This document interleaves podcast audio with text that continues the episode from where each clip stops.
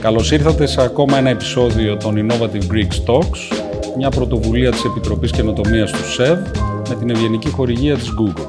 Μην ξεχάσετε να γίνετε συνδρομητές στο κανάλι μας, γιατί έχουμε πολύ ενδιαφέροντες συνομιλητές κάθε μήνα. Γιώργο, καλώς ήρθες. Ε, μόλις έμαθα ότι το παρατσούκλι σου είναι μπαντίτο. Μου αρέσει πολύ. Ε, να πω πριν ξεκινήσουμε ε, ότι το Scrooge έχει γίνει σίγουρα μέρος της ζωής κάθε Έλληνα. Διάβασα τις προάλλες ότι μέσα στα τέσσερα πιο visited sites στην Ελλάδα είναι το Scrooge μαζί με την Google, το Facebook και το YouTube. Ε, αυτό δεν είναι μικρό κατόρθωμα. Ε, θα ήθελα να ξεκινήσουμε ρωτώντας πώς ξεκίνησε αυτό το πολύ εντυπωσιακό και ενδιαφέρον ταξίδι σου ε, και από όσο ξέρω ξεκίνησε όπως όλα τα ωραία ταξίδια χωρίς ακριβές πλάνο. Καταρχάς ευχαριστώ πολύ για την ε, πρόσκληση και την ευκαιρία ε, που μου δίνετε. Ναι, ξεκίνησε πριν 15, ίσως 16-17 χρόνια, δεν θυμάμαι κι εγώ, δεν υπήρχε κανένα πλάνο. Ήταν ένα παιχνίδι της στιγμής, το οποίο επειδή είχα ελεύθερο χρόνο και επειδή μου άρεσε πάρα πολύ να πειραματίζομαι ως προγραμματιστής, δεν μου έφτανε η δουλειά που είχα. Δηλαδή είχα, ήθελα να τρώω και το υπόλοιπο χρόνο Πού ήσουν τότε, παρεμπιπτόντως; Τότε ήμουνα σε μια εταιρεία software, δεν, ε, δεν ήταν γνωστή και έφτιαχνα software το πρωί και απλώς επειδή ήταν μετά το Πολυτεχνείο που είχα πάρα πολύ όρεξη να κάνω πράγματα, ε, θεώρησα ότι αυτό είναι μια καλή ιδέα να το δοκιμάσω και από εκεί και πέρα ούτε που κατάλαβα ε, πώς προχώρησε γιατί υπήρχε πολύ μεγάλη ανταπόκριση από τον κόσμο. Εντάξει, στην αρχή τώρα ανταπόκριση λέμε 100 επισκέψεις την ημέρα, αλλά για μένα ήταν πολύ αυτό την εποχή εκείνη και μετά σιγά σιγά μέσα στα επόμενα δύο χρόνια το είχαμε πάρει, ε, γνώρισα και τους ε, συνεδριτές και το είχαμε πάρει σοβαρά και σταματήσαμε και τις πρωινές δουλειές και ξεκίνησαμε να το κάνουμε κανονικά. Η αλήθεια είναι ότι εσείς ξεκινήσατε πολύ, θα έλεγα, οργανικά. Δηλαδή, είσαστε από αυτές τις περιπτώσεις που κατά κάποιο τρόπο οι χρήστες οι ίδιοι σας αναδείξανε και σας κάνανε αυτό που είσαστε. Και αυτό που πάντα αναρωτιόμουν ήταν ποιους είχε στο μυαλό σου σαν πελάτες όταν ξεκίναγες; Δηλαδή, ποιο ήταν το κενό που φαντάστηκες ότι υπάρχει στην ελληνική αγορά; Ποιους, ποιους, ποιους φανταζόσουν ότι εξυπηρετείς, ότι λύνεις κάποιο πρόβλημά τους; Τον εαυτό μου. Γιατί επειδή δεν είχαμε πλάνο, δεν είχαμε ούτε στο μυαλό μας ποιον θα εξυπηρετήσουμε και σε ποιο κοινό απευθυνόμαστε. Οπότε, αν μας άρεσε εμάς, ήταν καλό. Και ό,τι φτιάχναμε, ειδικά τα, τα δύο πρώτα χρόνια, νομίζω ήταν σαν να το κάναμε για μας. Είχε κόσμο, μεν, ακούγαμε feedback, αλλά το, το, η κύρια δύναμη που μας έλεγε τι να κάνουμε ήταν ε, πώς αντιλαμβανόμαστε εμείς την υπηρεσία που παρέχουμε. Και το πρόβλημα που προσπαθούσες να λύσεις ας πούμε, για τον εαυτό σου και την παρέα σου ποιο ήταν. Έτσι τότε; ξεκίνησε ότι ήθελα να πάρω ένα υπολογιστή. Δεν μου άρεσε που έπρεπε να, ψάξω σε πάρα πολλά διαφορετικά site. Είχα ένα φίλο μου ο οποίος είχε μια τεράστια λίστα με bookmarks, φακέλους. Τότε ήταν και 2005, έτσι. Πολύ διαφορετικό. Ναι, ναι. Παρόλο που έχουν περάσει σχετικά λίγα χρόνια, ήταν ένα ένας άλλος ε, πλανήτης τότε. Και θεώρησα ότι σίγουρα υπάρχει καλύτερος τρόπος να, να γίνεται αυτό. Δεν έκανα τίποτα από αυτά που, κάνουν, που θα έπρεπε να κάνει κάποιος που ξεκινάει μια επιχείρηση. Δεν είδα ανταγωνισμό, δεν έκανα business plan. Ήταν όλα let's have fun. Μόνο αυτό ήταν εκείνη τη στιγμή. Και με ένα post κάπου το είχα βάλει σε ένα, σε ένα, ε, στο Insomnia, σε ένα forum τότε που συχνάζαμε, ξαφνικά έκανε pick up. Αλλά το κοινό ήταν, ε, ε εμείς ήμασταν το κοινό. Και, και βέβαια, εκείνη την εποχή συνέβαινε κάτι το οποίο, εντάξει, στους τωρινούς ε, ανθρώπους που ξεκινάνε εταιρείες τους φαίνεται λίγο αδιανόητο, αλλά ήταν και στη δική μου περίπτωση και στη δική σου περίπτωση μονόδρομος τότε που δεν υπήρχε funding. Δηλαδή, στην ουσία, ε, έπρεπε να χρηματοδοτήσεις μόνος σου ε, όλη αυτή την προσπάθεια. Πώς ακριβώς έγινε αυτό, δηλαδή πώς, πώς έγινε η μετάβαση από το ότι πάμε να δοκιμάσουμε κάτι καινούριο στο μεγαλώνω την εταιρεία χωρίς να έχω funding; Λοιπόν, έτσι όπως το είχαμε οργανώσει, στην αρχή ήμασταν μόνο ε, εμείς οι τρεις ε, founders, δεν είχαμε κάνει ούτε μία προσληψή και φυσικά εντάξει, βάζαμε την, ε, τους γονείς μας, τα, τους αδερφού, το, τα αδέρφια μας, τα ξαδέρφια μας να βοηθάνε. Ε, αλλά ε, για δύο χρόνια απλώς ουσιαστικά το κάναμε fund εμείς με το να μην πληρωνόμαστε. Είχαμε είτε τις πρωινές μας δουλειές, οπότε ε, ό,τι χρειαζόταν για να ζήσουμε τα βγάζαμε από, από τις δουλειές μας, τις κανονικές ας πούμε. Και μετά για κάποιο καιρό πάλι δεν πληρωνόμασταν από το Scrooge με τη λογική ότι όσο αντέξουμε ε, με τις δυνάμεις μας και μετά θα δούμε τι θα κάνουμε. Και μέσα σε αυτό το διάστημα κατάφερε το Scrooge να έχει ένα σχετικά μικρό τζίρο που ήταν αρκετό όμως για να ζει εμάς τους τρεις με ένα πολύ βασικό μισθό, όχι να, να μαζί να, ε, να είναι κάτι σημαντικό με τη λογική ότι κάποια στιγμή όσο μεγαλώνει αυτό, τότε το είχαμε πάρει και πολύ πιο σοβαρά, θα βρίσκουμε τρόπο και να, κάνουμε, ε, να φέρουμε περισσότερα έσοδα και να χρηματοδοτούμε την ανάπτυξη της εταιρείας ε, και ενδεχομένως να έχουμε και εμείς ε, μια καλύτερη ε, τύχη στο μέλλον. Ποια ήταν η πρώτη φορά που άρχισες σοβαρά να ας πούμε ονειρεύεσαι αλλά σε ρεαλιστική βάση ότι εδώ έχουμε κάτι το οποίο μπορεί να γίνει αφενός μεν το βιός μου αλλά και κάτι που θα μου δώσει ας πούμε ουσία, νόημα στη ζωή μου, θα έχω φτιάξει κάτι για το οποίο θα είμαι περήφανος.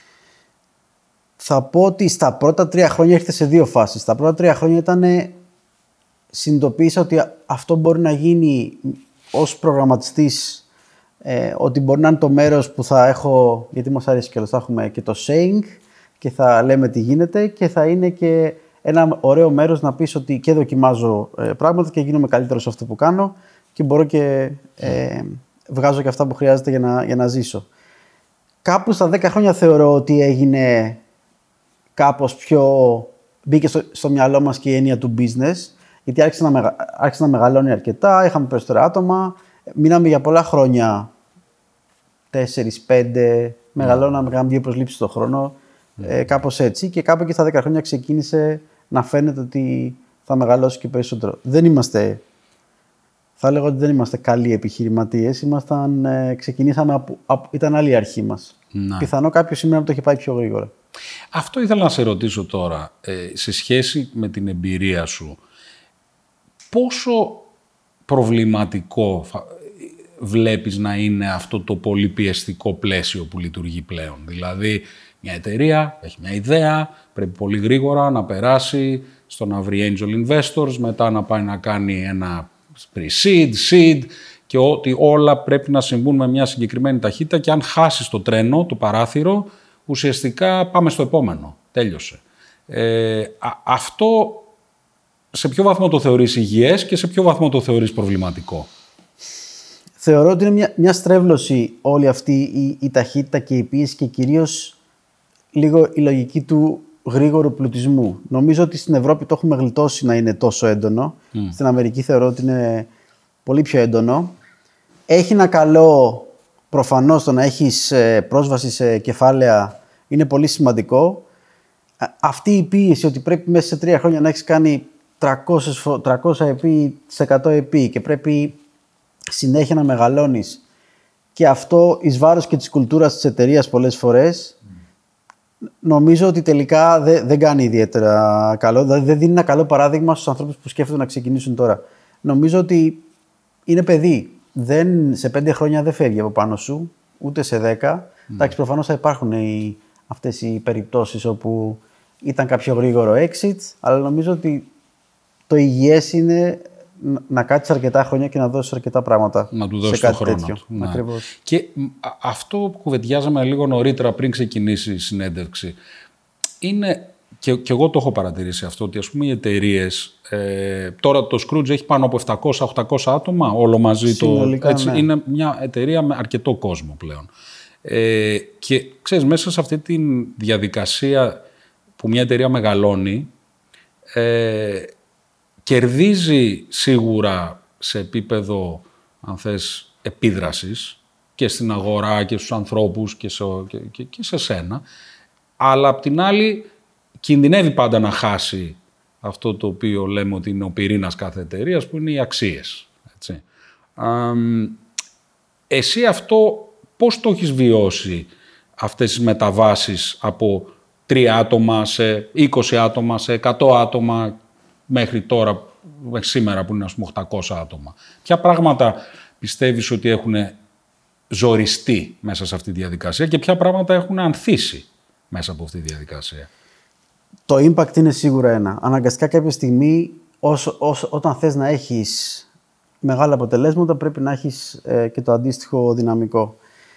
Εμείς αυτό που παρατηρήσαμε ήταν ότι όσο μεγαλώναμε σχετικά αργά, δεν είχαμε μεγάλες αποκλήσεις στην κουλτούρα. Από το COVID και μετά, όπου σχεδόν υπερδιπλασιαστήκαμε σε δύο χρόνια και με το γεγονός ότι οι προσλήψεις έγιναν όλες remote και για κάποιο καιρό υπήρχαν άνθρωποι που δουλεύαν στο σκούτζο, δεν τους είχε δει ποτέ κανένας, τέλος πάντων, εννοώ face to face. Αυτό ζόρισε αρκετά. Ε, την, όχι ότι χάλασε η κουλτούρα, αλλά δεν ήμασταν όλοι στο ίδιο μήκος κύματος. Δεν καταλαβαίναμε όλοι τα ίδια πράγματα. Δεν ήταν εύκολο πολλές φορές να συνεννοηθούμε γιατί θέλουμε να κάνουμε κάτι γρήγορα ή γιατί θέλουμε να κάνουμε κάτι πιο προσεκτικά ή τέλος πάντων όποια πρωτοβουλία είχαμε υπήρχε μια συνεννοησία και θεωρώ ότι όσο μεγαλώνεις είναι άλλη πίστα. Κάθε φορά είναι άλλη πίστα. Ακόμα και συν 20 άτομα και αλλάζουν το, το παιχνίδι. Αλλάζουν δομές συνέχεια και η αλήθεια είναι ότι οι εταιρείες που μεγαλώνουν γρήγορα ε, ε, είναι σαν να είσαι σε ένα καράβι με πάρα πολλά ε, μποφόρ. Είναι συνέχεια αλλαγές. Δεν είναι το καλύτερο κλίμα για κάποιον. Καλώς, δηλαδή, μπορεί να το δεις θετικά και να πεις εδώ θα ανθίσω, αλλά η αλήθεια είναι ότι μπορεί τη Δευτέρα να είσαι σε αυτό το τμήμα και μετά από δύο εβδομάδες να είσαι σε ένα άλλο τμήμα, γιατί τα πράγματα ανακατεύονται συνέχεια. Οπότε θεωρώ ότι αυτό είναι πιεστικό. Οι ανθρώπινες σχέσεις πάνω απ' όλα που είναι και το, το δύσκολο. Να. Τα περισσότερα έχουν λυθεί τα υπόλοιπα. Ναι, νομίζω ότι το λέει και ο Σάρτρο ότι η, η, πραγματική κόλαση είναι οι άλλοι άνθρωποι. Και, και, και αυτό ισχύει μέσα στις εταιρείες. Δηλαδή, οι, οι σχέσεις είναι το πιο δύσκολο πράγμα. Και, και γι' αυτό ήθελα να σε ρωτήσω αυτό που συνήθως δίνει μια δομή στις σχέσεις και μια ραχοκοκαλιά και αν θες και μια προβλεψιμότητα, είναι οι αρχές που δεν αλλάζουν. Αν εσύ έπρεπε τελικά, χωρίς να το έχεις σκεφτεί όταν ξεκίναγε, αλλά τώρα κοιτώντας πίσω, να, να μου πεις τρεις βασικές αρχές στις οποίες υπήρχαν πάντα και θέλεις να υπάρχουν πάντα, ποιες θα ήταν αυτές οι αρχές η ραχοκοκαλιά σου; Θα πω ότι στην αρχή δεν, όχι ότι δεν είχαμε αρχές, αλλά δεν είχαμε ποτέ νιώσει την ανάγκη να τις εκφράσουμε, ούτε να τις γράψουμε, που τώρα είναι δεδομένο όσο μεγαλώνεις ότι πρέπει κάπου να πεις αυτές είναι οι 10 ε, αρχές που έχουμε και τις ακολουθούμε. Έχουμε τώρα, αν θυμάμαι καλά, 10 ή 11 που έχουμε μαζέψει διάφορα πράγματα που θεωρούμε ότι είναι το DNA και τα εκφράζουμε. Εγώ αυτό που θεωρώ ότι από την αρχή ήταν που μας έκανε, αυτό που μας έκανε ήταν η μεγάλη περιέργεια και η ανάγκη που είχαμε να εντυπωσιάζουμε. Θυμάμαι στην αρχή εντυπωσιαζόμασταν με τις τεχνολογίες που χρησιμοποιούσαμε. Μετά με το πόσες επισκέψεις έχουμε. Θέλουμε να δίνουμε μια εμπειρία που εντυπωσιάζει και είμαστε περήφανοι ε, για αυτό που κάνουμε. Θέλουμε να είναι μια εταιρεία που δεν έχει συνέχεια πίεση ή τουλάχιστον δεν είναι αυτό το να σπάει ανθρώπους ε, κάθε δύο χρόνια. Να έχει ποιότητα, μια ποιότητα ζωής, ας πούμε, ναι, λογική. Ναι, ναι. ακριβώς. Και τώρα αν έπρεπε να διαλέξω. Προσπαθώ να, να τις θυμηθώ και να διαλέξω. Ε, Κοίτα, μου έχεις ήδη πει δύο. Δύο, ναι, ναι, ναι. Και η άλλη είναι που το βλέπω ότι είναι και έτσι. Όλοι ε, έχουν μεγάλες δυσκολίες με αυτό. Είναι να κάνουμε μικρά βηματάκια αντί για μεγάλα. Να κοιτάμε πάντα λίγο μπροστά και όχι πάρα πολύ μακριά. Προφανώς πρέπει να έχεις μια στρατηγική και να, να σκέφτεσαι μακριά, αλλά τα, τα βηματάκια να είναι μικρά-μικρά αντί αυτά τα, οι, οι πολύ μεγάλες αλλαγές που τελικά δεν είναι και εύκολο να τις καταφέρεις. Το λέμε... μου, μου ακούγονται ξεκάθαρες αρχές και σχετικά συνήθιστε, να πω την αλήθεια, για, το, για, το, για τον κόσμο που ζούμε σήμερα πια. Ε, που συνδέεται με αυτό που λέγαμε πριν, ότι ξέρεις, η ταχύτητα ε, και η πίεση καμιά φορά δεν είναι ο καλύτερος οδηγός. Ε, εσύ σε προσωπικό επίπεδο ε, και νομίζω ότι ξέρεις, ειδικά σε μια χώρα τόσο μικρή σαν την Ελλάδα και, και επίσης σε μια χώρα που δεν είχε συνηθίσει ιδιαίτερα σε νέους ανθρώπους να πετυχαίνουν κάτι σχετικά νωρίς. Και αυτό συνέβη λίγο με τις εταιρείες τεχνολογίας. Ε, έχεις αυτό το σύνδρομο που ίσως βιάζονται πολύ να σε κάνουν περισσότερο ήρωα από ό,τι θα ήθελες. και ενδεχομένως σε κάποιους αυτό τους... Είναι αυτό που λένε αρχή άνδρα δείκνηση, ας πούμε, ότι όταν αισθανθείς ότι έχεις αποκτήσει κάποια επιτυχία ή κάποια εξουσία, εκεί φαίνεται ποιος είσαι κατά κάποιο τρόπο και κάποιοι άνθρωποι ε, χάνουν λίγο το μυαλό τους με αυτό, την ακούνε ας πούμε, την ψωνίζουν και κάποιοι άλλοι μπορεί να έχουν και το αντίθετο ξέρεις, effect, να, να κρυφτούν κάτω από την πέτρα τους γιατί ας πούμε τους τρομάζει αυτό το πράγμα. Ε, εσύ πώς έχεις αντιδράσει θεωρείς σε αυτή την ιστορία; Ο χαρακτήρας και των τριών μας σαν, ε, σαν συνειδητές γενικά μας προστάτεψε από όλο αυτό. Ε, δεν θέλαμε ούτε πολύ ε, να απομακρυνθούμε από την καθημερινότητα, οπότε είμαστε ακόμα πάρα πολύ ε, μέσα στην καθημερινότητα και θεωρούμε τον, ε, τον εαυτό μας και το ρόλο μας σημαντικό και δεν ήμασταν και εύκολοι, θα έλεγα ότι ήμασταν αρκετά εσωστρεφείς στο να, να πηγαίνουμε σε παρουσιάσεις, σε συνέδρια, τα αποφεύγαμε λίγο και λόγω χαρακτήρα αλλά και γιατί πάντα ένιωθα, ακόμα και τώρα νιώθω ότι τώρα έπρεπε να κάνω μια δουλειά και δεν την κάνω. Και πρέπει κάπως να βρω το βράδυ ένα τρόπο, ένα τρόπο μόλις γυρίσω στο σπίτι να κάνω τη δουλειά που, που έχασα. Οπότε κάπως προστατευτήκαμε. Ισχύει αυτό, το έχω δει αρκετές φορές, αλλά νομίζω ότι ο, οι, οι περισσότεροι founders που βλέπουν ότι έχουν πάρα πολύ δρόμο μπροστά τους είναι συγκεντρωμένοι εκεί. Και τα άλλα είναι ε, εγώ τα λέω σαν ευκαιρίες να πούμε μερικά πράγματα που είναι σημαντικά για να δώσουμε ίσως και ε, κουράγιο ή τέλος πάντων food for thought σε κάποιους ε, ανθρώπους. Αλλά αυτό που με κάνει να ξυπνάω το πρωί είναι πώς αυτό που έχουμε θα γίνει καλύτερο, πώς θα το φτάσουμε εκεί που θέλουμε να το φτάσουμε. Αυτό είναι που με ενθουσιάζει. Ε, και νομίζω αυτό που πολλοί έτσι πιο σοφοί και πιο όριμοι founders ε, ξέρεις, μου έχουν πει κατά καιρούς ότι εντάξει, εγώ ο βασικός λόγος που εμφανίζομαι σε τέτοιου είδους συζητήσεις είναι τελικά για να, ε, να μπορέσω να φέρω καλύτερους ανθρώπους στην εταιρεία μου. Διότι είναι ναι. λογικό ότι ξέρεις, όταν κανείς εκτίθεται με αυτόν τον τρόπο, το γνωρίζουν και πολλοί άνθρωποι ε, και κάποιοι από αυτούς μπορεί τελικά να γίνουν μέρος αυτής της ομάδας και αυτής της προσπάθειας. Αν. Και είναι και ένα τεστ στο κατά πόσο ταιριάζει οι αρχές ή ο χαρακτήρας του founder με τους ακροατές ή θεατές αυτής της συζήτησης, γιατί αν δεν τους ταιριάζει, αυτό είναι αμέσως και ένα κριτήριο να μην δουλέψει στο Scrooge. Αν τους ταιριάζει πάρα πολύ και τους θεωρούν ότι είσαι πολύ ωραίος τύπος, σε αυτό από μόνο του είναι ένα κριτήριο. Δεν είναι, είναι, είναι ενδιαφέρουσα ας πούμε, άποψη. Είναι, αυτή, ναι. είναι από τα πράγματα που συνειδητοποιεί σιγά σιγά ότι πρέπει να, να νικήσεις μερικές φοβίες ή κάποια στοιχεία του χαρακτήρα σου και να κάνεις κάποια πράγματα που χρειάζονται. Εγώ θυμάμαι στην αρχή όταν είχαμε κάτι τέτοιο, προσπαθούσε ένας να πετάξει τον μπαλάκι στον άλλο. Εσύ θα πας, είναι η σειρά σου. Όχι, η δικιά μου σειρά είναι, όχι η δικιά σου σειρά είναι. Τώρα ξέρουμε ότι είναι αναγκαίο και αυτό χρειάζεται ακριβώς mm. γι' αυτό για να βγει το πρόσωπο της εταιρείας. Ένα άλλο ενδιαφέρον, έτσι, ενδιαφέρουσα αλλαγή που έχει συμβεί είναι ότι εγώ θυμάμαι στα 90s, ας πούμε, στη δεκαετία του 90, ε, το επάγγελμα του ε, μηχανικού ηλεκτρονικών υπολογιστών δεν ήταν σε καμία περίπτωση ε, ένα σεξι επάγγελμα. Έτσι. Και τώρα είναι. Από την άλλη, ο χαρακτήρας των ανθρώπων που συνήθως επιλέγουν αυτή την κατεύθυνση ε, είναι τέτοιος που κατά κύριο λόγο δεν τους αρέσει πολύ η προβολή, η αυτοπροβολή, είναι πιο έτσι, εσωστρεφής ε, και νομίζω αυτή η αλλαγή του πώς τους βλέπει ο κόσμος, τους πληροφορικάριους να το πω έτσι, ε, έχει ένα ενδιαφέρον. Εσύ πώς το έχεις βιώσει αυτό; Εγώ λέω ότι γίναμε προγραμματιστές, ειδικά όταν μιλάω με μηχανικούς, γιατί δεν, δεν τα πηγαίναμε καλά με τους ανθρώπους. Οπότε με τον υπολογιστή τα πηγαίναμε καλύτερα. Και χρειάστηκε πάρα πολλές φορές να κάνουμε.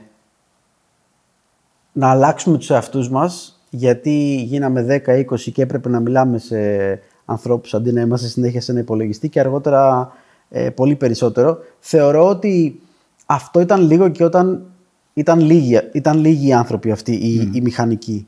Τώρα νομίζω ότι υπάρχει μια ισορροπία καλύτερη. Έχουν μπει και πολύ, πολύ περισσότερες γυναίκες που παλιά ήταν κυρίως ε, ε, άντρες. Οπότε θεωρώ ότι υπάρχει μια ισορροπία. Δεν είναι πια ας πούμε, αυτοί οι geeks που δεν μπορείς εύκολα να τους μιλήσεις.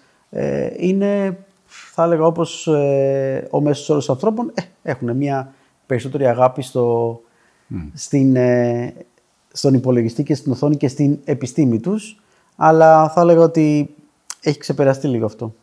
Ε, νομίζω ότι έχει κανονικοποιηθεί και Ακριβώς. αυτό πια, ας πούμε. Και στην Άψιμ, για παράδειγμα, που έχουμε τεχνική διευθύντρια την Αταλία, ε, φαντάζομαι, δυστυχώς είναι ακόμα από τις πολύ λίγες τεχν... ε, CTOs, Γυναίκες. έτσι, γυναίκες. Ε, από την άλλη, α, ίσως πριν 15 χρόνια αυτό να ήταν σχεδόν αδιανόητο. Δηλαδή, Σωστά. δεν Αλλά- έβλεπες και στις σχολές γυναίκες. Ισχύει, γιατί και εγώ ε, στο Πολυτεχνείο είχαμε, νομίζω, αν θυμάμαι καλά, στο έτος μου τρεις γυναίκες στους 250 φοιτητές.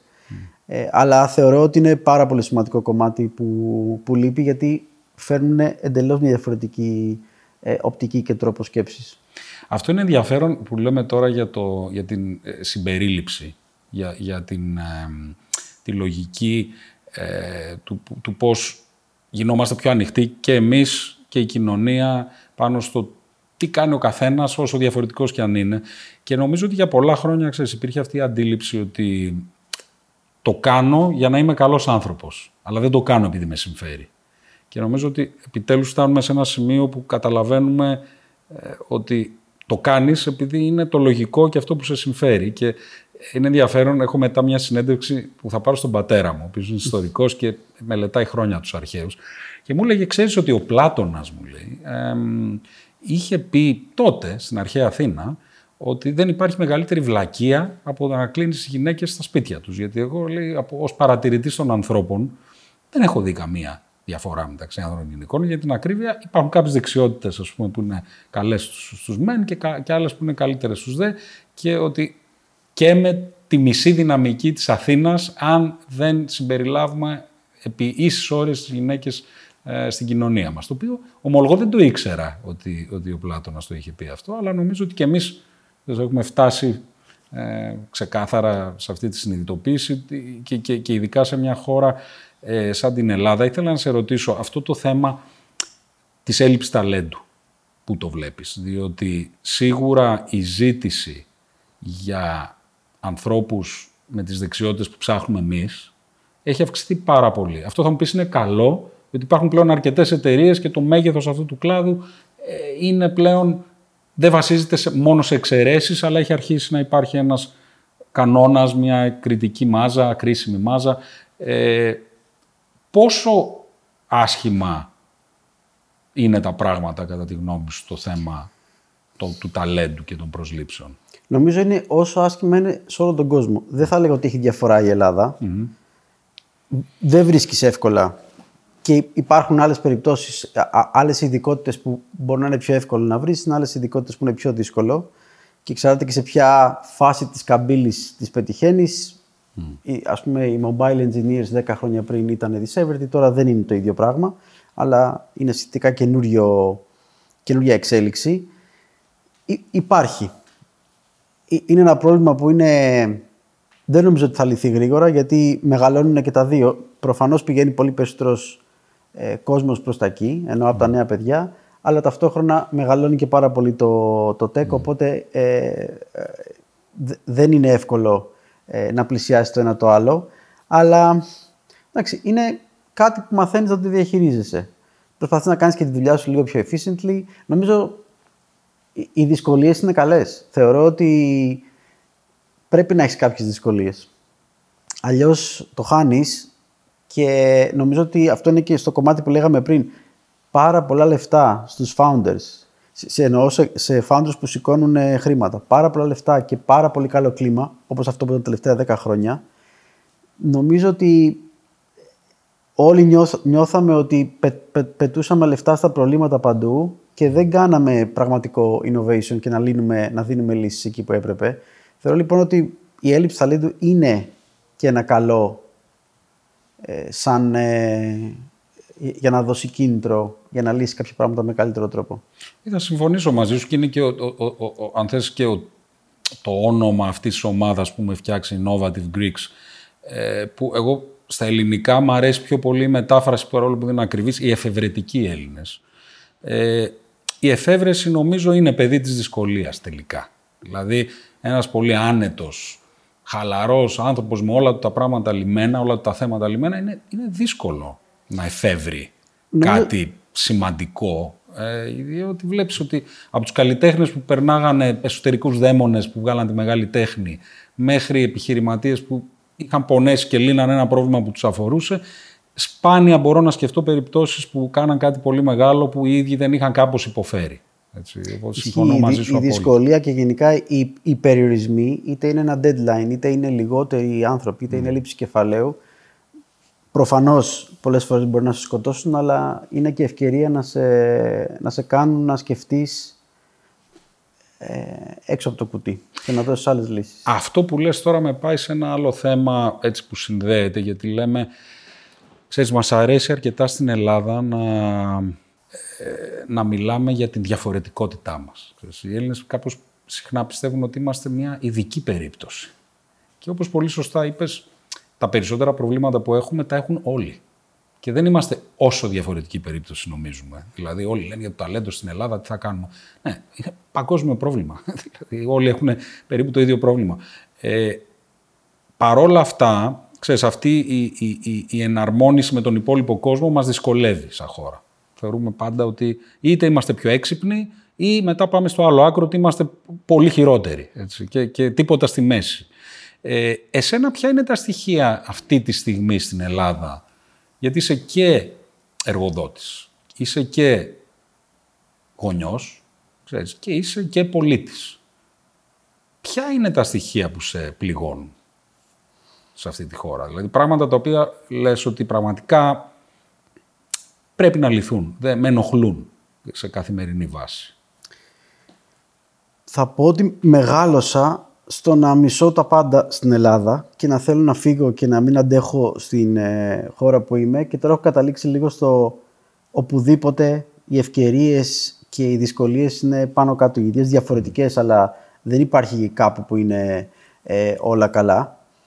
Ε, δεν θεωρώ ότι η Ελλάδα είναι ένα πολύ δύσκολο μέρος να ζεις. Ξέρουμε όλοι τα προβλήματα τα κλασικά της γραφειοκρατιας ή καμιά φορά ότι είμαστε έτσι λίγο οπισθοδρομική θα έλεγα στην, ε, στη σκέψη μας, αλλά δεν μπορώ να πω ότι κάτι με πληγώνει. Τώρα εντάξει, να πω ότι, το ότι για να υπογράψω ένα χαρτί πριν πέντε χρόνια έπρεπε να φάω δύο μέρες σε ένα γκισέ, ναι, αλλά δεν είναι ότι μου κατέστρεφε και τη ζωή.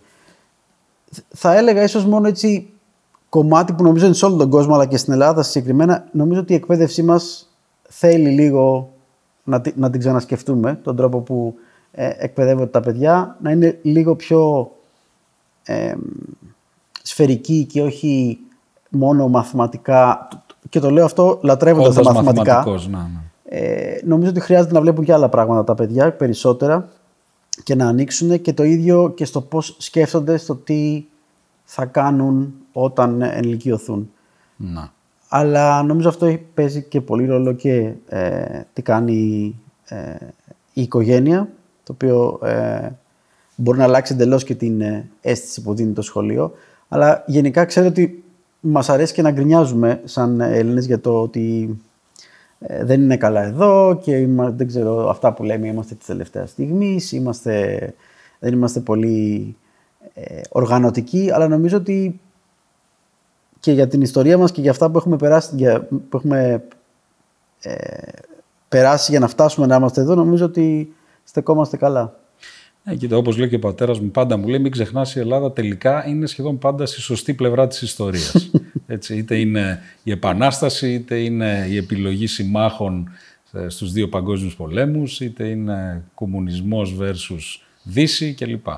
Οπότε ναι, δεν τα έχουμε κάνει και όλα τόσο χάλια. Ε, εμένα προσωπικά να σου πω την αλήθεια, επειδή το έχω σκεφτεί αρκετά, το ένα πράγμα το οποίο τελικά με ενοχλεί πιο πολύ από όλα στην Ελλάδα είναι ότι δεν έχουμε μία εγγενή αίσθηση αξιοκρατίας.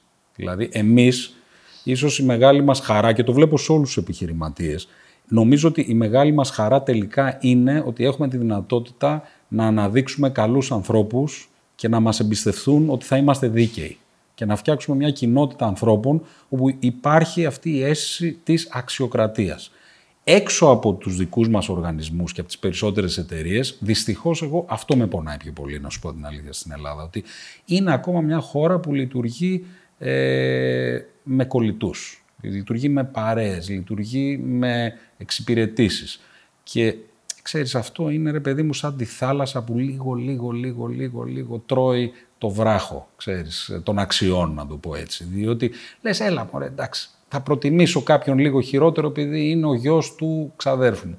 Μετά, αυτό, το, αυτό πρέπει να πω ότι για μένα είναι, αν θες κατά κάποιο τρόπο, και η, η, η, ο ορισμός αυτού που λέμε βαθύ κράτος. Δηλαδή, έχεις από τη μία μια υγιή Ελλάδα που κάνει μια, μια δουλειά βασισμένη στην αξιοκρατία και την απόδοση και τη δικαιοσύνη και μετά έχεις μια άλλη Ελλάδα η οποία επίμονα εκεί επιμένει. Ε, βέβαια, εμείς είμαστε τυχεροί με την άποψη ότι δεν έχουμε πολλά πλέον να κάνουμε με αυτό το κομμάτι. Όπως λέγαμε και πριν, εσύ μέσα του Σκρούτζι, εγώ με αυτά που έχω κάνει που ήταν κυρίως εκτός Ελλάδος, δεν έχω αναγκαστεί αυτό το πράγμα να το υποστώ. Αλλά βλέπω πολλούς άλλους που αναγκάζονται αυτό το πράγμα να το, να το υποστούν και τους αδικεί, ξέρεις, δεν τους αφήνουν ε, Έχεις δίκιο, γιατί νομίζω ότι ε, ε, είμαστε λίγο κάπως κακομαθημένοι, γιατί μέσα στον κύκλο μας δεν υπάρχουν ε, ε, αυτά, αλλά νομίζω ότι ε, ισχύει, τα βλέπουμε λίγο κάπως μακριά, αλλά είμαι σίγουρος ότι για άλλους ανθρώπους είναι εμπόδιο. Ναι. Ε, ελάχιστα έχει χρειαστεί να, σαν ε, Scrooge και προσωπικά να κάνω κάτι με το, με το δημόσιο ή με το κράτος ναι. και ε, αμέσως βλέπεις ένα πολύ διαφορετικό κόσμο, ο οποίος νομίζω παντού υπάρχει πάλι. Ε, απλώς ε, εμείς ακόμα νομίζω έχουμε τα κατάλοιπα ε, της σχετικά μικρής ιστορίας που έχουμε ως, ας το πούμε, απαλλαγμένη από περιπέτειες. Και θεωρώ ότι θα φτιάξεις στο μέλλον, αλλά ναι, τώρα ισχύει. Και να σε ρωτήσω, εσύ πόσο συχνά μετράς τις ευλογίες σου, δηλαδή ε, είναι πολλές στιγμές που λες δεν το πιστεύω αυτό που μου συνέβη, δεν περίμενα να πάνε τόσο καλά τα πράγματα. Συνολικά. Η αλήθεια είναι ότι δεν τις μετράω τόσο συχνά όσο θα έπρεπε, αλλά πολλές φορές ε, και όταν με, με ρωτάνε για, την, ε, για το Scrooge ως επιτυχία, ε, εγώ θεωρώ ότι έχουμε σταθεί πάρα πολύ τυχεροί. Δηλαδή, είναι εκείνα τα μικρά πραγματάκια που δεν τα βλέπεις, αλλά το ότι βρέθηκαν οι κατάλληλοι άνθρωποι, το ότι ε, εκείνη τη στιγμή της ιστορίας είχαμε την κρίση και αυτό μπορεί να έσπρωξε κάποιους ανθρώπους να κάνουν περισσότερο αυτό που, κάνει, αυτό που να χρειάζεται περισσότερο αυτό που δίνει το Scrooge. Γενικά νομίζω ότι είμαι αρκετά τυχερός. Ε, ακόμα και το θέμα υγείας, ότι δεν έχει χρειαστεί ποτέ να περάσω κάποια ε, περιπέτεια. Είναι αυτά τα μικρά πράγματα που στην καθημερινότητα τα βλέπεις και γκρινιάζεις, αλλά θα ήθελα πολύ περισσότερο να κάθομαι έτσι κάπως πίσω και να λέω ε, είμαι μια χαρά και ε, δεν θα έπρεπε να γκρινιάζω καθόλου. Εγώ θα σου έλεγα πάντως, ξέρεις, χωρίς να σε ξέρω καλά, αλλά έχοντας, έχοντας ακούσει για σένα μέσα από την αγορά και από ανθρώπους που έχουν εργαστεί στο Σκρούτζ, ότι είναι λιγότερο τύχη αυτό που σου έχει συμβεί και περισσότερο ε, νομίζω μια συνέπεια σε κάποιες σταθερές αξίες. Δηλαδή, σε αυτά που έχω ακούσει για σένα είναι ότι φροντίζεις πάρα πολύ καλά τους ανθρώπους σου, ε, ότι είσαι πολύ δίκαιος και ότι πάντα έχεις παραμείνει ένας ξέρεις, ταπεινός ε, και, και, και, και προσγειωμένος άνθρωπος. Αυτά τελικά ίσως να έχουν μεγαλύτερη ε, ξέρεις, αξία από την τύχη ή αυτός που τα βιώνει νομίζει ότι είναι τύχη, αλλά κάποιος απ' έξω μπορεί να του πει ότι ξέρεις, τελικά ε, η ποιότητα χαρακτήρα και η συνέπεια σε κάποιες αρχές μπορεί να έχουν και ξέρεις, ένα, ένα καλό αποτέλεσμα, όπως είπες πριν, σε βάθος χρόνου. Σε βάθος χρόνου, αυτό είναι Στο γρήγορο δεν δουλεύει τόσο καλά, στο βάθος χρόνου νομίζω ότι δουλεύει. Και, και, και θα ήθελα να τελειώσουμε ας πούμε, αυτή τη συζήτηση με μια ερώτηση που κάνω σε όλους τους καλεσμένους μου, ε, που είναι για σένα ποιο είναι το νόημα της ζωής;